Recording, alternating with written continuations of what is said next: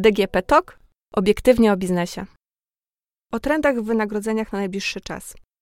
Rok 2020 będzie kolejnym rokiem wzrostu średniego wynagrodzenia. Polska ma być pod tym względem liderem w Europie. Wzrost wynagrodzeń zależy od kilku czynników, m.in. od PKB, inflacji, produktywności pracy oraz bezrobocia. Prognozy na 2020 rok zakładają korzystne wyniki dla wszystkich tych wskaźników. I tak Komisja Europejska przewiduje, że bezrobocie wyniesie w przyszłym roku 3,6%, a PKB wzrośnie o 3,3%. Daje to perspektywy na dalszy, szybki wzrost wynagrodzeń, które zdaniem Komisji Europejskiej będą rosły szybciej niż wydajność polskich pracowników. Co ważne, realny, czyli uwzględniający inflację wzrost zarobków Polaków będzie najwyższy spośród krajów Unii Europejskiej. Zdaniem Komisji Europejskiej nominalny wzrost naszych pensji wyniesie 8,2%, a realny 5,4%. Nie każda branża może liczyć na takie podwyżki. Średni wzrost wynagrodzeń Polaków jest bowiem ściśle związany z luką na rynku pracy, a ta dotyczy wybranych branż. Według różnych raportów, w najbliższych latach na polskim rynku pracy może zabraknąć nawet 4 miliony pracowników, a do 2050 roku będzie to nawet 10 milionów osób. Największe niedobory występują wśród pracowników fizycznych, inżynierów, sprzedawców, pracowników branży IT oraz logistyków. To właśnie przedstawiciele tych branż mogą stosować największą presję płacową na swoich pracodawców.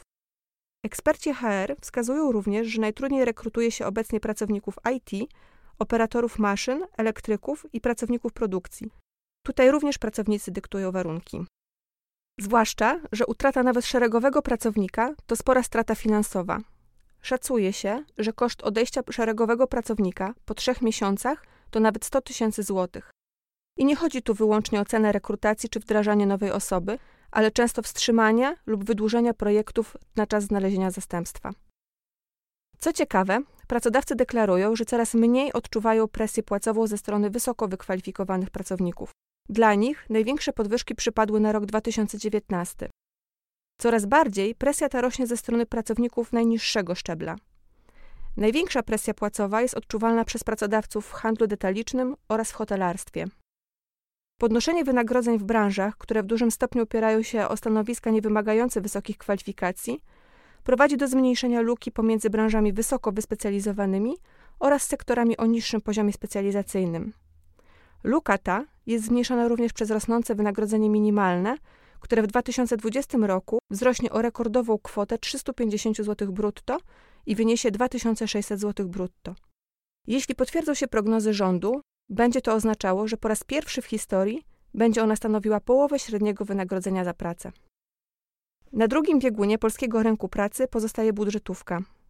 Tu wynagrodzenia rosną znacznie wolniej. Sporym bonusem będzie dla pracowników wyłączenie z wynagrodzenia minimalnego dodatku stażowego. Música